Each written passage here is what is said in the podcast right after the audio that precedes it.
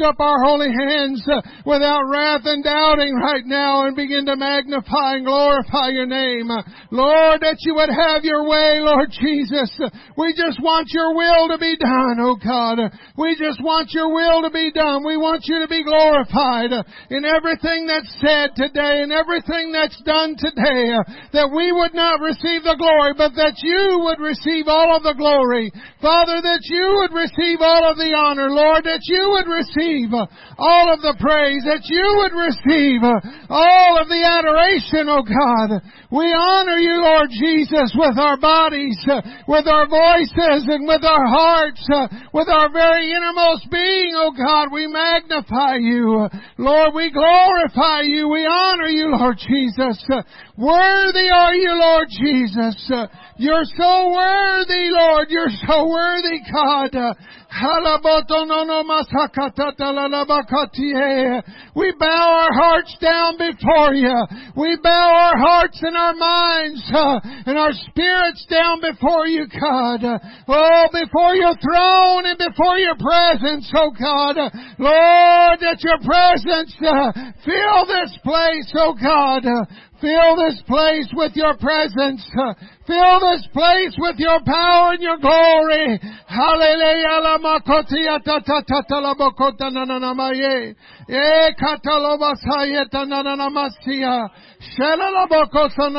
Jesus. We honor you, Lord. We praise you, Lord Jesus. Let's clap our hands to the Lord right now.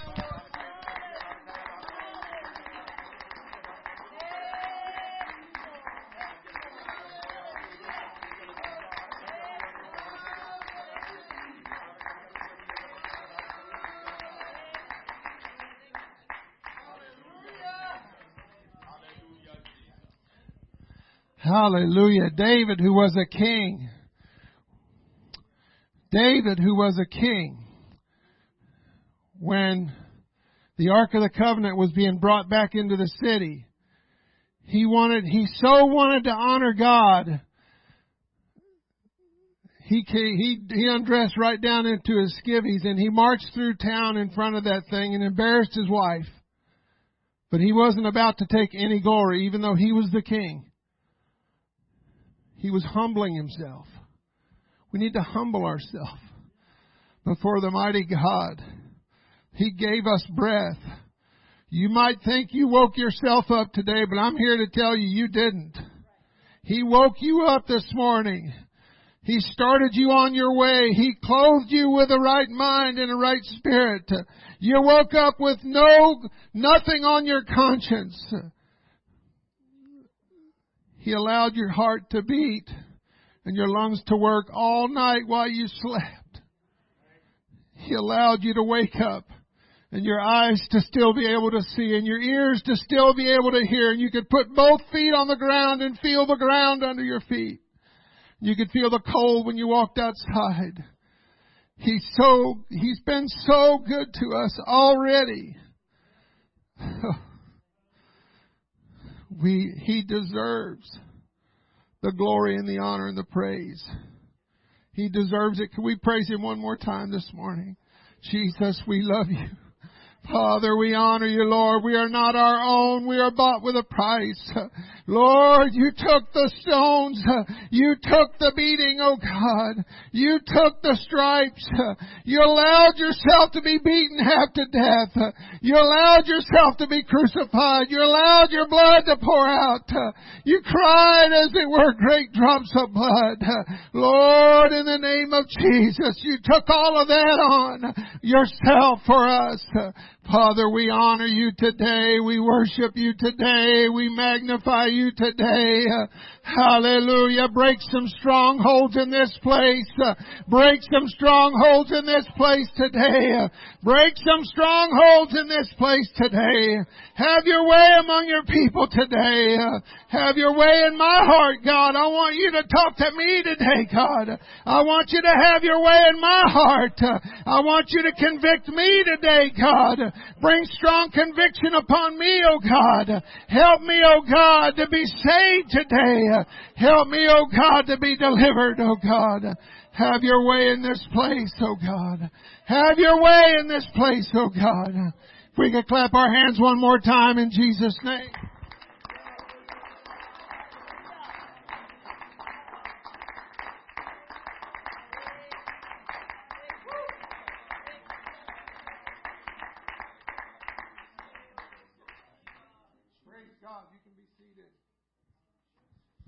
Warm in here, Sister Linda. Hallelujah, she said. Praise God. It's warm up here, let's put it that way. Hallelujah. God is so good to us. Hallelujah. We sometimes I think we take it for granted that we get up every day and we have money in the bank and and groceries in our cupboard and cars in the driveway and and we just take it for granted. And I'm telling you, I got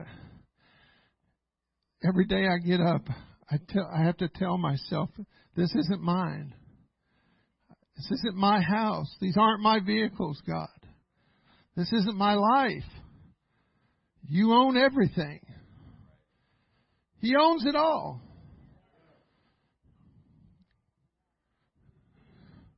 What did Job say? The Lord giveth, and the Lord taketh away. He might be blessing you with something right now, but he might there might come a time in your life where he sees that that blessing it might be starting to become a curse in your life, and he might just take it away from you. We look at it in the natural sometimes and think, well, why did the bank repossess my car or whatever happens? But we don't realize that God is in the, He's in the midst of that.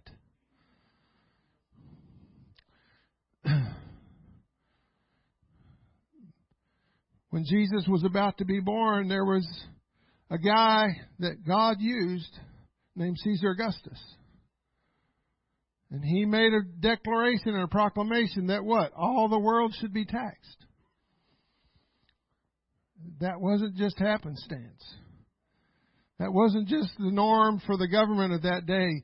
That was God's vessel being used to orchestrate a situation where Mary and Joseph would have to go to the place where Jesus would need to be born in a barn.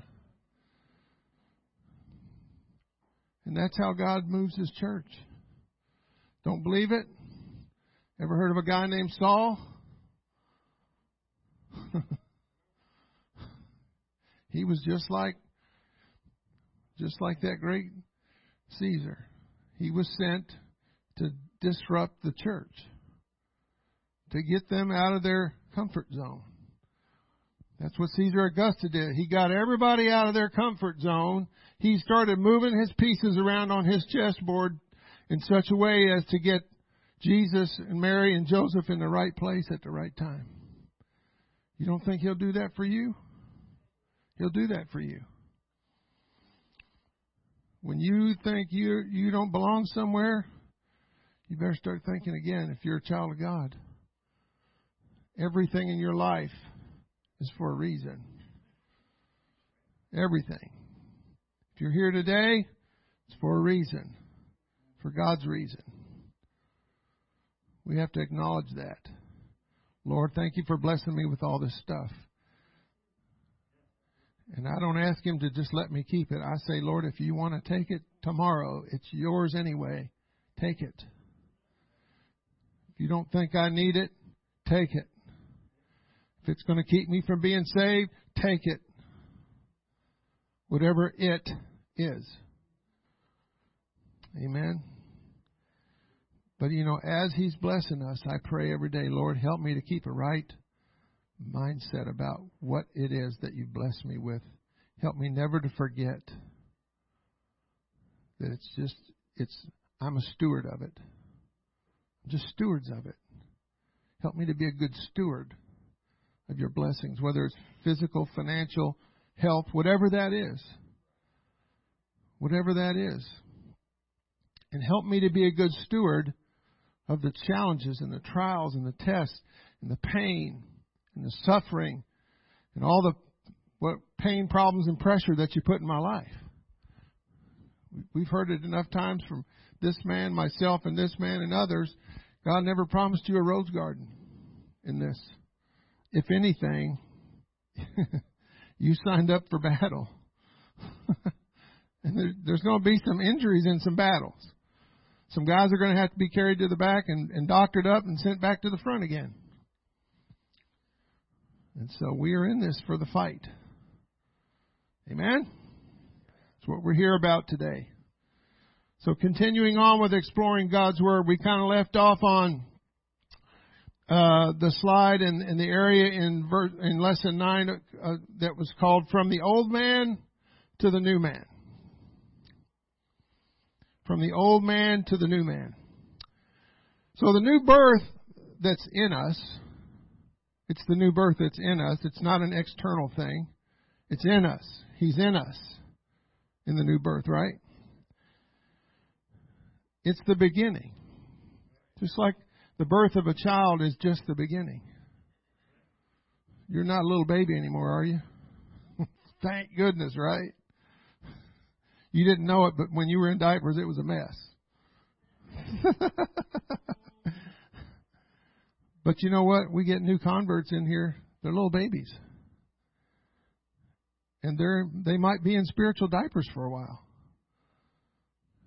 And not saying that we're a daycare, but we gotta be, we gotta be willing and ready and able and have the compassion to be able to understand that we're still dealing with babies and babies need special attention until they grow to be toddlers and then they grow to be adolescent, just like we did. So the new birth is just the beginning. And Sister Bell, we never stop growing. Never stop learning. We have a joke at work. If we learn something new, we get to take the day off. We don't really get to take the day off, but that's kind of the running joke. Oh, I learned something. I'm taking the rest of the day off. Because we're always learning something. In IT, we're always learning something new because they're always changing stuff. Oh, well, we used to do it that way, but now we can't do it that way anymore because Microsoft changed how they do it. So everybody in IT has to just dump all their notes that they had on how to do that one thing and had start a whole new set of notes because they just changed the whole thing. And everybody, all 1,300 employees at the VA are going, they're having a conniption fit, and so we got to try to get out ahead of them. So it looks like we already know what's going on. we do pretty good most of the time. But you know what I'm saying? And it's something beautiful in us, this new birth. It's still a new birth. Even if we've been in this thing 33 years, it's still a new birth. God's still working. My body's still growing. It's still aging. It's, there's things still happening. I'm still learning stuff every day. Let the learning never stop. I don't ever, I don't want to get stagnated. Do you? Hallelujah. Come on in, Marquise. All right. Thank you, Jesus. Colossians 3 and 3 says, For you're dead, and your life is hid with Christ in God.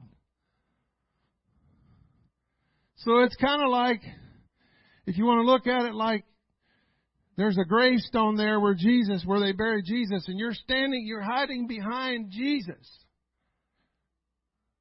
You're hid with Christ. They don't see you. They're not supposed to. They're supposed to see Him in you. I don't know what it is about that guy. I don't know what it is about that girl. I love when they say that. Because in my mind, I'm going, I do. Just ask. Please, just ask. Just ask the question. Why are you so different? Or whatever they say. That's your invitation to start talking about your testimony. Well, I don't know about you, but I was empty. I was so empty. I was trying to fill it with everything. Nothing worked. I just didn't know. I drank and it didn't help, and I smoked and it didn't help, and I did this and did that and it didn't help. And and, and you ever felt like that, you know? And that's how you talk to them, you know. And you say, "But man, one day I went to a church service and I felt something, and it started filling that thing, that spot in me that that like nothing ever did." Wouldn't you like to? You know, that's how you can do it just kind of like, wouldn't you love to have a piece of, kind of, what's your favorite pie? Wouldn't you love to have a piece of lemon meringue pie right now? Mm-hmm. Anybody else? We don't, we don't have any, but, Linda's Bakery is right down the road. So, hallelujah. It's all about hunger. But we're hid with Him. 1 Corinthians 6, 19 through 20 says, What? Know ye not that your body is the temple of the Holy Ghost which is in you? It's a rhetorical question. Which you have of God and you're not your own? Let's not read over that. You're not your own. You're not your own. That means you don't get to have a say. That means every decision you make is based on, Lord, how would you want me to do this? Where do you want me to go? What do you want me to say, Lord? Not, here's a good idea that I came up with, God. We're going to do it this way. Would you bless it? He might, he might not. It wasn't his idea. Because he might not want us to do it that way in our life regarding a lot of things. For you're bought with a price. Boy, he paid a price. He paid a debt he did not owe. I owed a debt I could not pay. Still can't.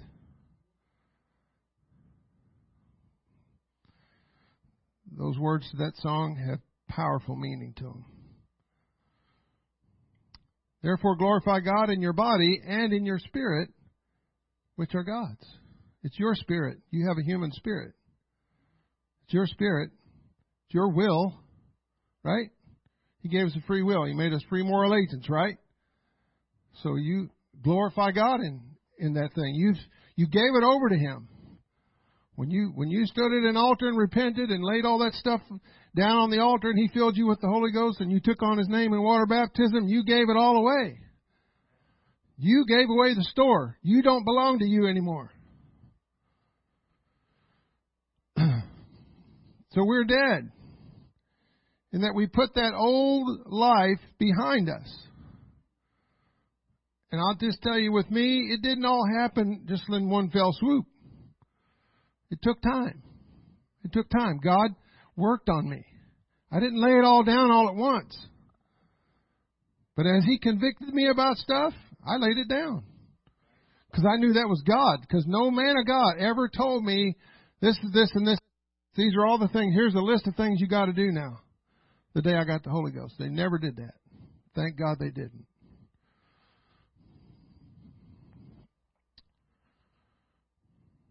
Amen? So we're we're laying down our old life, we're taking on that new life and that new relationship with him. You know, if you spend a lot of time with somebody, you'll they say that husbands and wives that have been married a long time start looking like each other. Have you ever heard that? Because you just spend time with somebody long enough, you'll start picking up each other's little you know, things that you do and say and little actions that you do and you'll start finishing each other's sentences and all kinds of stuff like that, right? That's how our relationship with God needs to be. So close that just, you know, you look like somebody I know. You ever hear anybody say? I hear it all the time and I go, yeah, I got a twin. Have you met? Yeah, that's usually what it is. Oh, I didn't know he had a twin. they think they're talking to him in the Walmart, and they're not. It's, it's embarrassing for them. I'm just laughing about it. But you ever had that happen? I want I want people to ask that. Don't you? You look like somebody I know. Well, you don't know him, but uh, you'd like to know him, wouldn't you? He bound us to himself when he paid that price. Wouldn't you agree? He bound us to himself. Thank God he did that. That new nature that is now in us gives us his power. Just like that son when he came back to his father from being gone and wallowing in the pigs. His father gave him the robe, the ring, shoes, everything. He had all the power and authority of the father. That's what happened to us. He gave us all authority and power and dominion. He put the ring on our finger. It's His power, but He allows us to exercise it on this earth. And He expects us to to live above. He gave us the power to live above the weakness of our sinful nature. That thing we got from Adam that we're born with, right? We're born with it. It never goes away. Not till we die. You always have that sin nature with you. It's, it's in you. It's part of who you are. But He gives us power. And for the last 33 years, He's given me the power to live above that sin nature and to know when that sin nature is trying to rise up in me. Because the enemy doesn't stop tempting you and testing you because you got the Holy Ghost. I'm sorry. He just comes at you with everything he's got after that. Because he don't want you to stay that way. I got to get you a copy of that Trophies of Hell. That guy's dad preached for 30 some odd years and one day walked up in a church service and preached his last message and closed his Bible, pulled out a piece of paper and read his resignation letter and walked out the door. T.G. McNeely. His dad walked out the door on a Sunday. On, on Sunday night, he was in the bar. Just like that. How in the world does that happen? He was Holy Ghost filled, water baptized. How does that happen? Because we still got this. But we keep it under submission, the Bible says. How do we do that? Not by human effort. We got to make a commitment. Talked about commitment yesterday. I'm going to serve the Lord. He saved me. He delivered me. He filled me with His Spirit. I'm going to follow His way now. You shut up, flesh. Amen? The works of the flesh. And we're going to kind of preface, uh, we're going to be going into Galatians where it talks about the works of the flesh and the fruit of the Spirit, but I'm going to preface this by reading verse 17 of Galatians 5, and I'm going to read it in the Amplified. And it goes like this For the sinful nature has its desires which is opposed. The sinful nature has its desire which is opposed to the Spirit, capital S, Spirit, Spirit of God. And the desire of the Spirit opposes the sinful nature. Anybody feel that sometimes? Every day? There's a battle. For those two sinful nature, the sinful nature and the spirit, are in direct opposition to each other, continually in conflict. This eh, the amplified is closer to the original Greek of what the scripture says, as far as I know. So that you, as believers, do not always do whatever good things you want to do. Didn't we hear somebody else talk about that? Same guy that wrote this book, I think. Apostle Paul, right? So there's a battle. And when you're teaching that Bible study, when you're talking to that individual at the coffee shop, when you're when you're just testifying to them, you you have to understand in your mind there there there's a battle going on. And they're just like I said earlier, they're trying to find that place, that thing to fill that void in them, and they're filling it with trying to fill it with everything, and they're not succeeding at all. You've got what they need. You've got the words of eternal life, right? Don't we? We have it. Not that we're special, but we know what it took. We had to go to an altar and repent. We had to feel the conviction of God. We had to go through all those steps, and they have to too. But with compassion and love that God puts in us for lost souls, we can just share that love. We don't have to lead them to the altar right now, but we can get them there step by step. Let God lead you. Galatians 5:19 through 21 says this in the amplified. Now the practices of the sinful nature or the flesh are clearly evident. They are sexual immorality, impurity, sensuality, total irresponsibility and lack of control, idolatry, including prostitution as part of pagan rituals.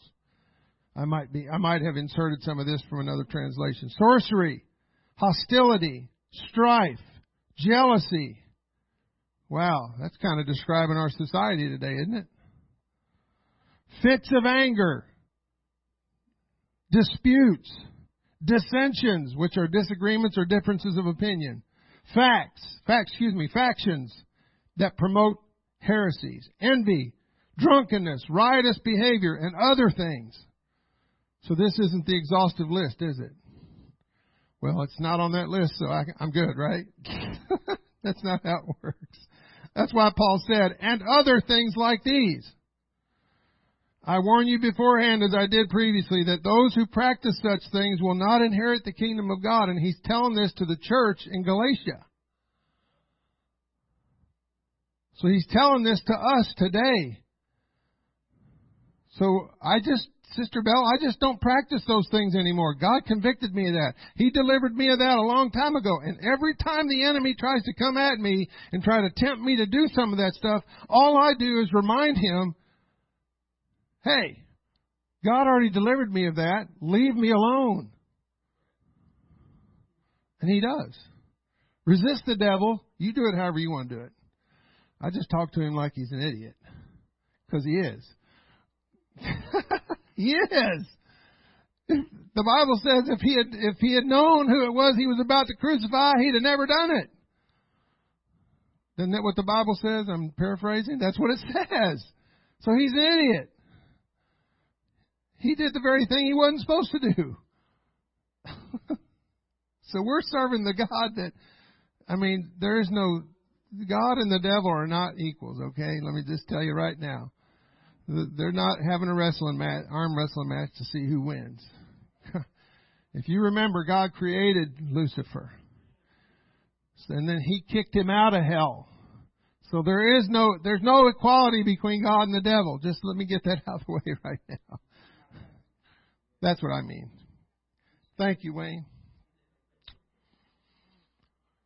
Is a person that is that has experienced the salvation experience of repentance, water baptism in Jesus' name, and the infilling of the Holy Ghost with the evidence of speaking other tongues, capable of practicing or involving themselves in such things. Are they? Yep. Sadly, it happens a lot. People that have lived in this their whole life, all of a sudden one day just turn around and walk away. And it grieves me, Sister Parker. It grieves me. Like, what? I came out of that world. There's nothing back there you want. Nothing. Nothing fills this. Nothing. Why are you leaving? The only good thing that there ever was and ever will be on this earth. But they do it. Why? because they have free they have free moral agency. They can make their own decisions. They shall the Bible says they shall have their reward.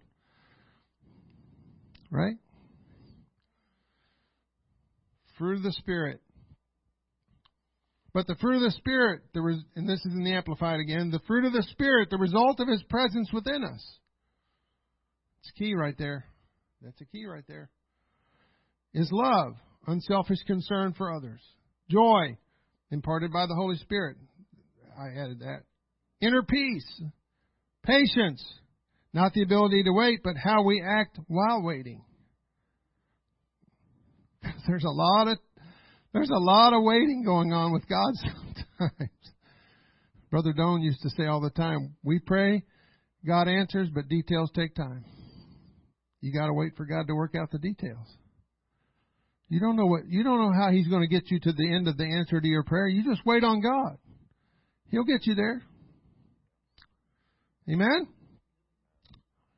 Gentleness, self-control. Against such things there is no law. And those who bring who belong to Christ Jesus have crucified the sinful nature uh, together with its passions and appetites. I'm not listening to my desires and appetites to do certain things anymore. I'm listening to the Holy Ghost in my spirit.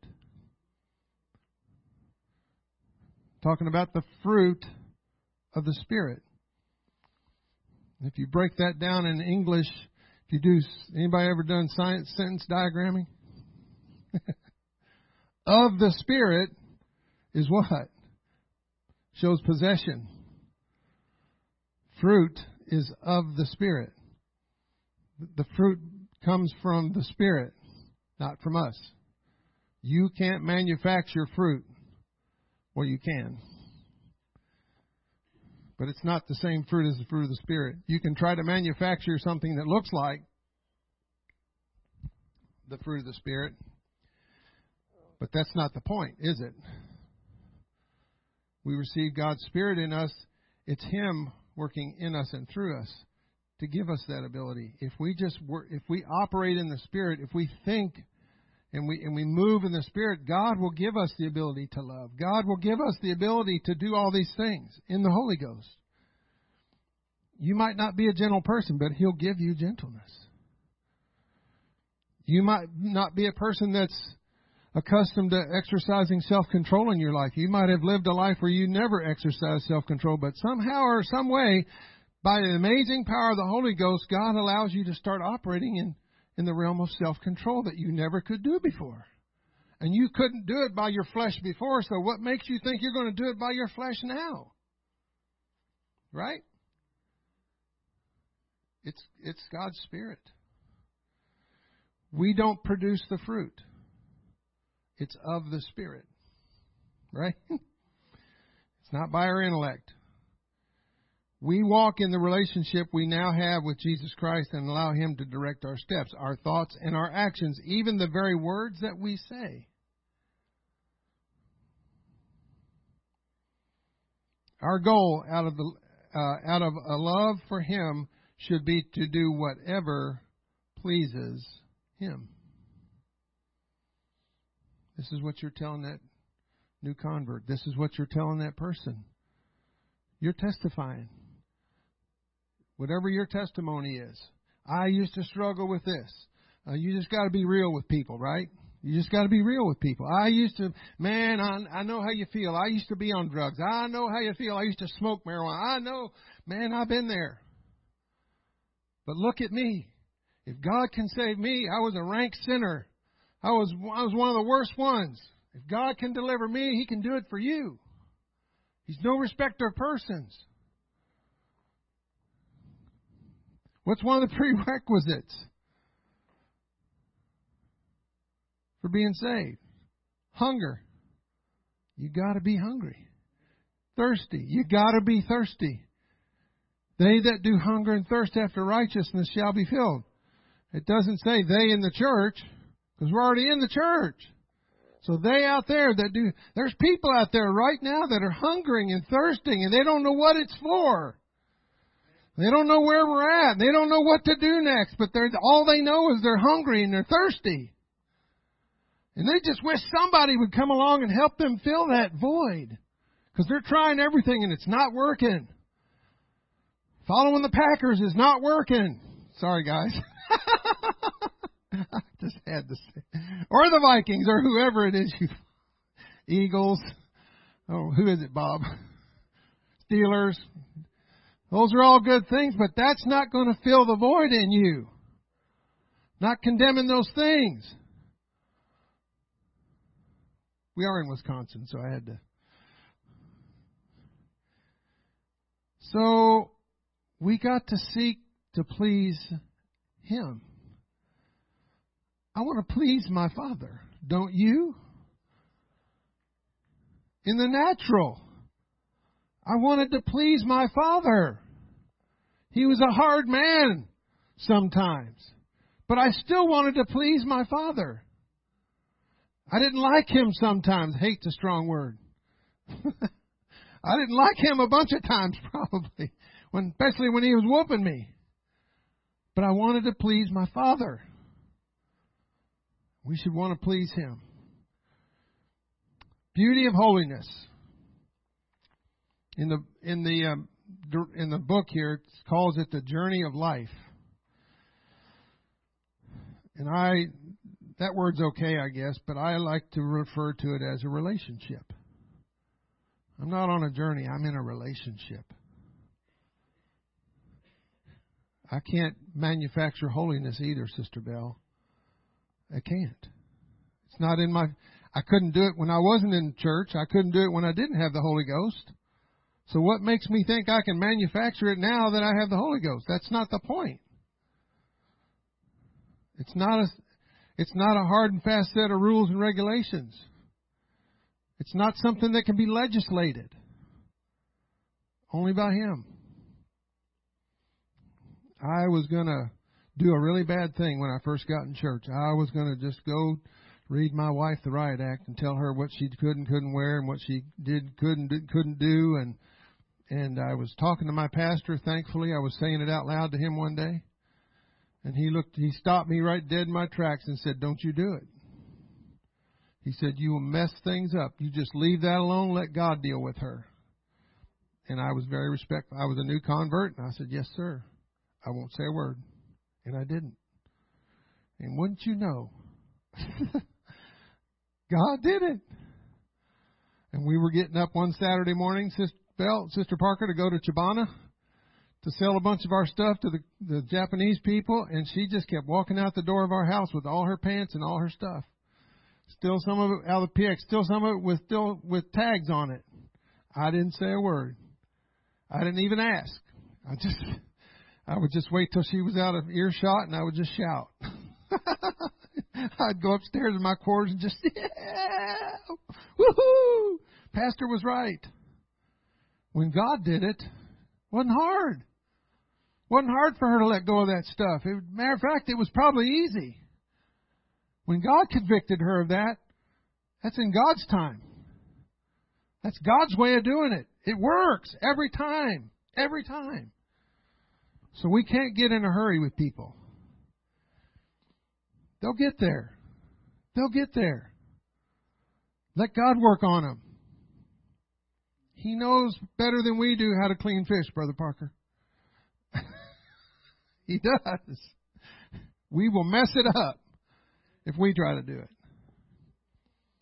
Anyone is that's in a close relationship or has been in a close relationship knows that there's going to be challenges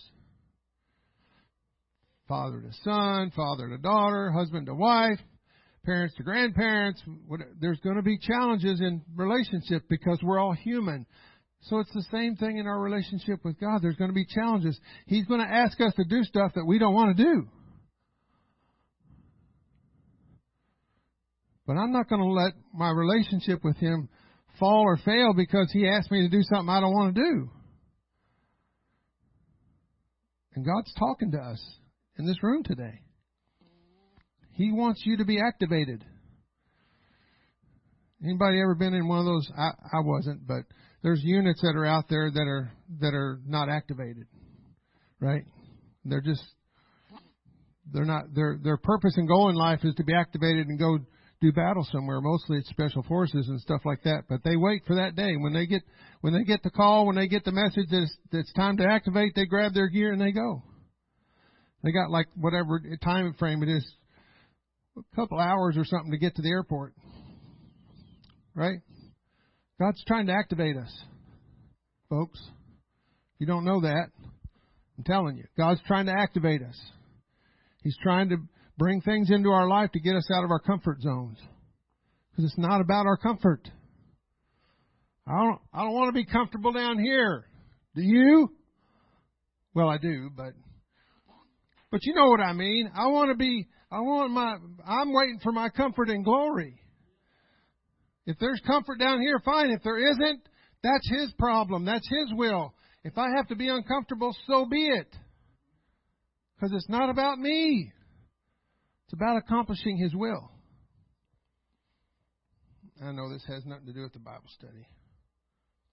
The way of holiness is not a dress code. It's not a set of do's and don'ts. It's a willing and voluntary separation from the old life and a daily walking with and falling in love with the one who saved us and set us free. You ever tried to take a piece of candy away from a kid after you give it to him? you got to fight. don't even tell them you're going to give them candy and then don't do it. Because they'll never forget that you said you were going to give them that candy. And God, God's not like that. He loves us. He loved you enough to save you. And He loves you enough as a parent, as a father, to correct you and scold you and do what He needs to do to get you to do right and live right and act right, doesn't He? That was the whole reason we scolded our kids, right? We admonished them, this is not the way you want to go. This is the way you want to go. It's not like we were being mean to them. We were just helping them to not go down a wrong road. I told my sons a lot of stuff that I did when I was a young man for the purpose of letting them know you don't have to make the same mistakes dad did. Okay? You got something I never had as a kid. You got you boys got the Holy Ghost. You guys got you got so much more than I ever had as a, as a kid. Don't mess that up. Because I knew they were going to be tempted with stuff that I went through. So I was trying to help them. By the grace of God, they listened. Hallelujah. Becoming more like Him. Every day we walk with Him and follow His precepts. Every day we wake up, what do you want me to do today, God? I, I want, my schedule says I'm going to do this, this, this, and this, but my schedule don't mean anything, God, if you got something else planned for me. And that's one of the hardest things for people when they come into this is they got to realize that they're not in charge of their life anymore. But if you really fall in love with Him, it doesn't matter. Because you know what? What I found if you'll do the stuff that God wants you to do when He wants you to do it, He knows you like to play golf. He knows you like to fish. He knows you like to play basketball, whatever it is you like to do, ride your bike. He knows. So if you'll give yourself to the things that God wants you to do when He wants you to do them, don't you know He'll give you time to do the stuff you like to do? He hasn't let me work on it. He hasn't let me work on that car for like a month and a half. And I, I'm just this close to being done with it. But every time I've tried to go out there, he's, it's like he's redirected me to something else. And I'm like, okay. When it's time for me to go back out there, he'll, he'll release me to go do that. He doesn't want that thing in that garage to become the point of my, the reference for my worship, if you will. He's helping me keep it in perspective, okay? And it doesn't help when I driving in this morning, guy had a 60, 67 Chevelle. oh, man. Man, that could be me right there. But it's sitting in the garage on jack stands. God knows. He knows. Galatians 5:16 says, "But I say, walk habitually, this is the amplified again, Walk habitually in the Holy Spirit, seek Him, and be responsive to His guidance, and then you will certainly not carry out the desire of the sinful nature, which responds impulsively without regard for God and His precepts. Isn't that true? That's how our flesh is. It's impulsive. Peter was impulsive. He would just say stuff, just, you know, just go off and say stuff without thinking about it. Nobody in this room is guilty of that, right? I'm not raising my hand because I'm not guilty. Just trying to get you to raise yours. Didn't work. That's a good thing. And so we, this is what we're telling that new convert. It, it's going to be a struggle at first. It's okay. You know, when you when you start teaching somebody a Bible study, when you start ministering to somebody, you need to realize that you're you're pretty much married to that person for a while, in a sense. You need to be. They need you. Not just to teach them one Bible study and then come here and sit them on a pew and say, okay, there you go. Because the first church I attended wasn't one of a UPC church, but that's what they did. I got the Holy Ghost and then they sat me on the pew and said, well, there you go. Just sit there and receive teaching and we'll just, it'll come. Nobody sat me down and said, this is what you got, and this is how it happened, and this is what you need to do next. Nobody did anything like that. And when you know it, I left. Because nobody taught me. But I thank God for that. Because the next Pentecostal style church I found myself in was the United Pentecostal Church in Okinawa, Japan. And I believe that was by God's design. So he was preparing me, taking me in little steps. Perfecting holiness. Perfecting holiness. Holiness is a lifestyle. It's something that you just, it's a lifestyle. It's you live it. It's a mindset. Separation is what holiness is, right? Right? Separation. It is. That's what holiness is. Separation. I don't have to do it. I get to do it. I'm doing it to please my Father. God, if you don't want me to wear that, I won't wear it. If you don't want me to go to the gym anymore and, and flex myself in front of the mirror, I'll quit doing that. Because that's one of the things he, he took away from me. He said, who, he was like, who's getting the glory? I was like, okay, I'll quit today. Point taken, right? Because I'm, you know, it's God's body, but I'm glorifying myself in that. So he had to take that away from me. And I walked away from it willingly. I wanted to be saved. I didn't want to be lost. Philippians 4, 6 through 8 says, Be careful for nothing. In other words, don't worry about anything. Don't let the word, don't let worry be even in your vocabulary.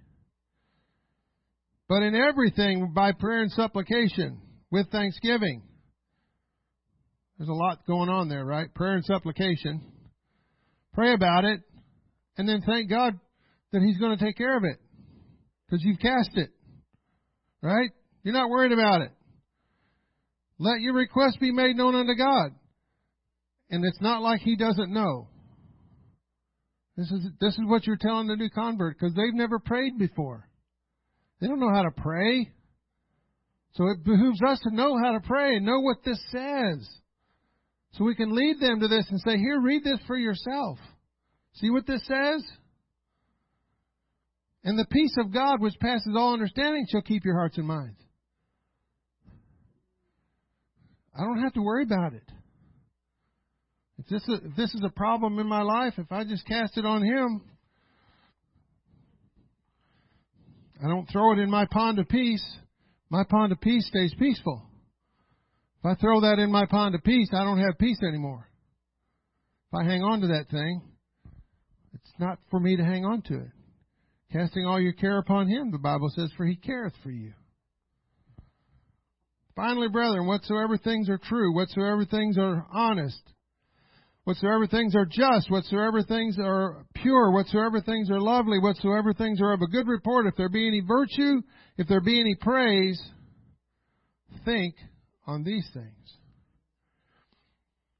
The Amplified verse 8 says it like this Finally, believers, whatever is true, whatever is honorable and worthy of respect, whatever is right and confirmed by God's Word, Important. Whatever is pure and wholesome, whatever is lovely and brings peace, whatever is admirable and of good repute, if there be any ex- if there is any excellence, if there is anything worthy of praise, think continually on these things. Center your mind on them and implant them in your heart. Garbage in, garbage out. Whatever you're whatever you're focusing your mind on and thinking about, that's what you're going to be. That's why he said gave us that list. That's why he gave the church that list. Paul was encouraging the church. Paul had to learn that himself. That new convert that you're teaching that Bible study to, they need to learn that. Because they've been trained in this world to, to worry about everything and be freaked out and worried and concerned about everything. And when they realize that they don't have to do that anymore, I can just cast that on the Lord and He'll take care of it. When they start learning that and understanding that, they're gonna they're gonna just grow by leaps and bounds. And I'm telling you right now, there's people out there that are hungry for this. They want to know this right here. Because they don't have any peace in their life. They don't have any peace.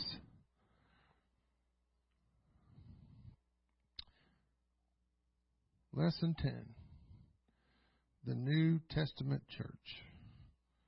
Everybody say that's us.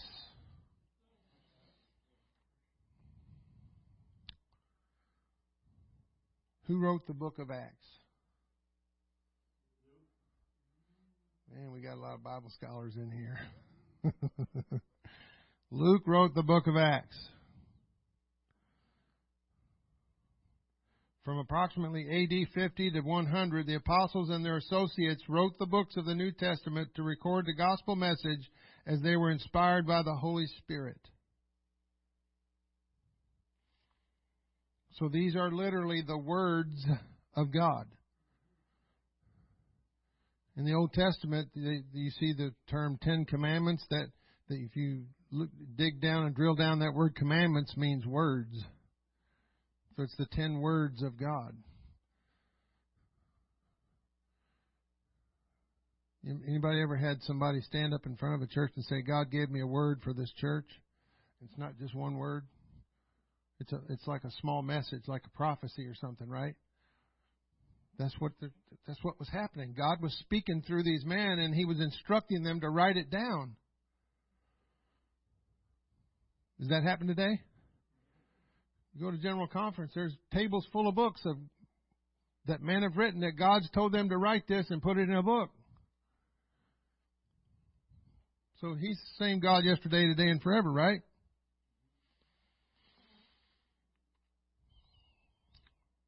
Praise God. Fellowship. The new believers desire to be taught the Word of God by the apostles. Everyone who was committed, has committed his life to Jesus Christ, must make every effort to hear and study the Word of God. The Word of God gives us the foundation we need to stand upon. Every believer needs faith, which comes by what? Faith cometh by hearing, hearing by the Word of God, hearing it from a preacher preaching it or a teacher teaching it or hearing it from yourself reading it. Hearing it in your mind. You've got to hear it for yourself. I had to hear this gospel message just like you did for myself. And I had to respond to it for myself. But once we got into the church, once we got saved, everything changed, didn't it? everything changed. From a Friday to a Monday, everything changed. Right? A phrase in the book of Acts that describes the life of the early church is that all that believed were together. I was entered into a family. I joined the family of God. And there was a long period of time, probably six months or longer, where I slowly but surely, as God directed me, I had to start shedding some of my old friends. You know, I used to, I know I used to do that. I know I used to, but I can't do that. I, I'm not going to do that anymore. I'm living a different life now. God's delivered me from that. If you, you can come along with me if you want, but I'm not going back to that. Does that sound familiar to people here? Right? And so there was a little bit of a struggle there for a while because I had really no deep, meaningful relationships with anybody in the church yet. So it was kind of a barren land there for a while. But by and by, as the church people started adopting us in and making us a part of the family, I didn't really miss that as much anymore. Y'all feeling what I'm talking about? I started missing that less and less. As I was walking away from that, the further you walk, I walked away from it, the less familiar it became to me. The more I walked with this group over here, the more I started acting like them. That's that's by design. That's why they were together and had all things common, the Bible says. And the Bible says that they went from house to house, breaking bread and having fellowship. Did it not? That's what it's going to take. You might not ever get them to come to this building. There's a lot of people out there that are very averse to coming to a building for church in this generation. But you could very easily get them to come to your house or meet you at a coffee shop. And you buy every time. You're investing in their soul. You're investing in the kingdom. You don't think God will give you that back? Well, I don't have it. Yeah, you do. Your father's got it all. If he's calling you to do something like that, don't don't look at your checkbook and say I don't have it. Just say, "Okay, God." What is that you say? Your will, your bill. Right? If it's his will, it's his bill. What if God tells this man to go buy a piece of property down the street somewhere and build a church building. And he goes, We don't have the money for that. And if God told him to do it, it's Not us, not for us to question how it's going to be done or how it's going to be paid for, is it? Right? If God said do it, He's already got that part all worked out. So we have to invest our time, of our time and our effort, our money, our everything for the kingdom. Because if you look back at your own life, somebody invested time, money, and energy and their own time for you to make sure that you were taught these good things.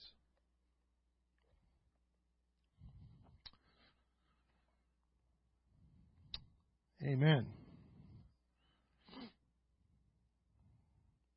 After the outpouring of the Holy Ghost, the church kept praying.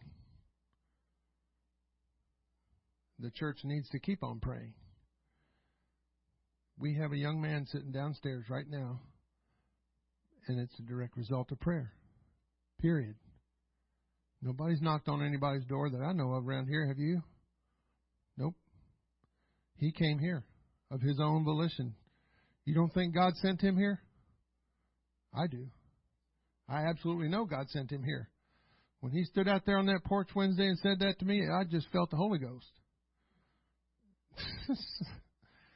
God's doing that because we're praying. Oh my goodness, if we turned up the prayer, what would happen?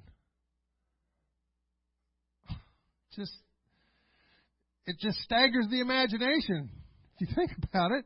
Because what did he say in his book? That he would do what? Exceeding abundantly above all we can ask or think. Use your, just go down, just dig down to your wildest imagination and try to imagine us in a half a million dollar, million dollar, two million dollar building. It ain't never going to happen in natural. But he can do that. And he can do it so that we don't even have to pay the note. He can just give us a building.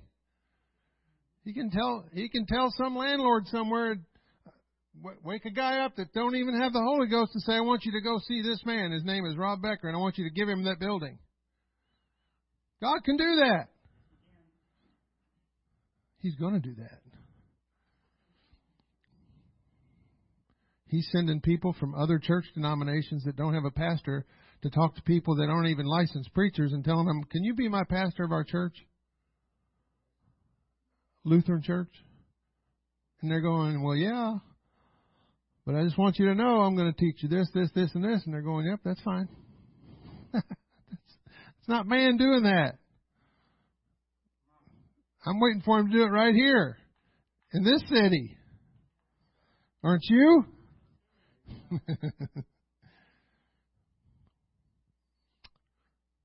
Persecution of the church. It's coming.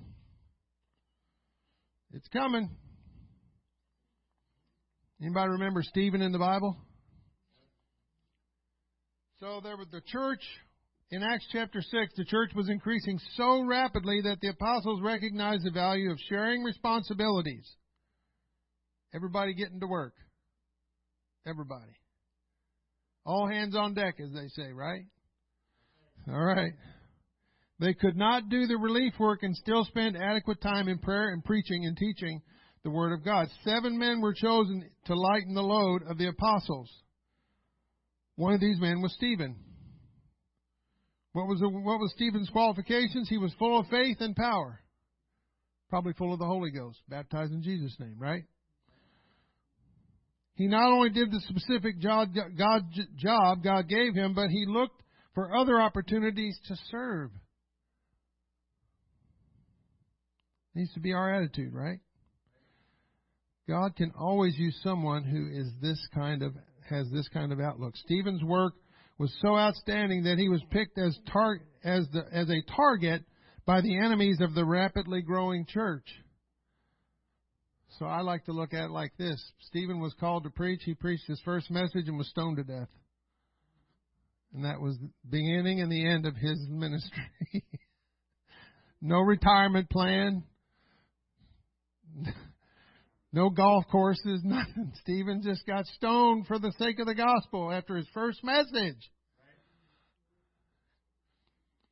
It was a doozy. And God gave him what to say, and it had profound effects beyond his death. The church was being persecuted. Saul, I already talked about Saul at the beginning. He was the uh, the Jewish religious thug of the day. He was their thug that they were sending out to just, hey, he was hailing people, the Bible said, and dragging them off to prison. Men and women, it said. He didn't care. you were a woman, he just grabbed you by the hair and dragged you down the street. If you were one of them Jesus people. Can anybody in this room even imagine that? We could do a we could do a lesson like I could do a, a like a live object lesson right here in the front of the church if you want. No, nobody volunteering. Yeah. knew you were going to say that. I just knew it. so let's suffice it to say that the church was persecuted. Why? Because they were going against the grain of the religious traditions of the Jews. They were they were just. Jesus did the same thing when he walked on the earth. He challenged every tradition they had. Why? Because it was tradition. Like that song on Fiddler on the Roof. Tradition! Right? Jewish people. So, shouldn't we be experiencing that? Because we're standing for something that's totally against everything that anybody in the, in the natural and in the religious world wants to believe today. We are just like Jesus when he came out of that carpenter shop for the last time and closed the door. He was obscure until that day. And then from the day he hit the street, that's all he did was get persecuted. Right? Everywhere he went, he tried to minister to people they'd persecute him. They'd give him all kinds of grief and say, Who do you think you are? and all kinds of stuff to him. All he was doing was trying to help people. We should be experiencing the same thing. But the amazing thing is that, as I said earlier, God will send persecution. He'll send things to us to get us to wake up. But He won't drag you out of bed kicking and screaming. He will not. If you don't want to get out of your comfort zone, after a while, He'll just leave you there. He'll go find somebody else like Stephen that's willing to work. I don't know about you, but I'm will, I'm willing to work. God's hearing me say that right now. Everybody ever heard, be careful what you pray? Well, I, I don't want to be careful. Bible said, be careful for nothing. We need to be busy about our Father's business. We need to. Paul used, the Lord used a guy like Peter, just a guy that was just like, he was not at the top of his class. He was not the most likely to succeed. He was impetuous. He was just fly off the handle, but God used him. He lied and he, he, he actually denied the Lord and God still used him. So even if you mess up really bad and you just, the devil tells you there's no way God can use you, you just tell the devil he's a liar. God will still use you. Or either that or he's got to go apologize to, you know what I'm saying? You follow what I'm saying? Acts 10:33 through 35 and says immediately there sent Therefore I sent unto thee, uh, he's talking, this is Ananias going to Paul, and he said, Thou hast done well that thou art come. Now therefore, are we all here present before God? Oh no, this is Peter going to, uh, to Cornelius. Uh, to hear all these things that are commanded thee of God. Then Peter opened his mouth and said, of, of a truth I perceive that God is no respecter of persons. This is what I was wanting to get to. But in every nation he feareth him, he that feareth him and worketh righteousness is accepted with him. Isn't God faithful and just to forgive us of our sins and cleanse us from all unrighteousness? Even if we mess up five minutes from now, He's faithful and just. He's our advocate. Doesn't the, doesn't the book of First John say that? But we have an advocate, Jesus Christ the righteous. There's people out there, folks, today. There's somebody that's waiting for you to teach them a Bible study. There's somebody that's waiting for you to get out of your comfort zone. And one of them is Him. Let Him lead you. Let Him guide you. Let Him direct you.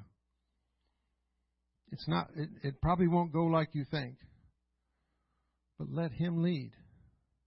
Let it happen according to God's will. And just see what God will do. Amen? 1030. Everybody stand. Jesus, we love you. We praise you. We thank you for your goodness, mercy, and grace, for your wisdom.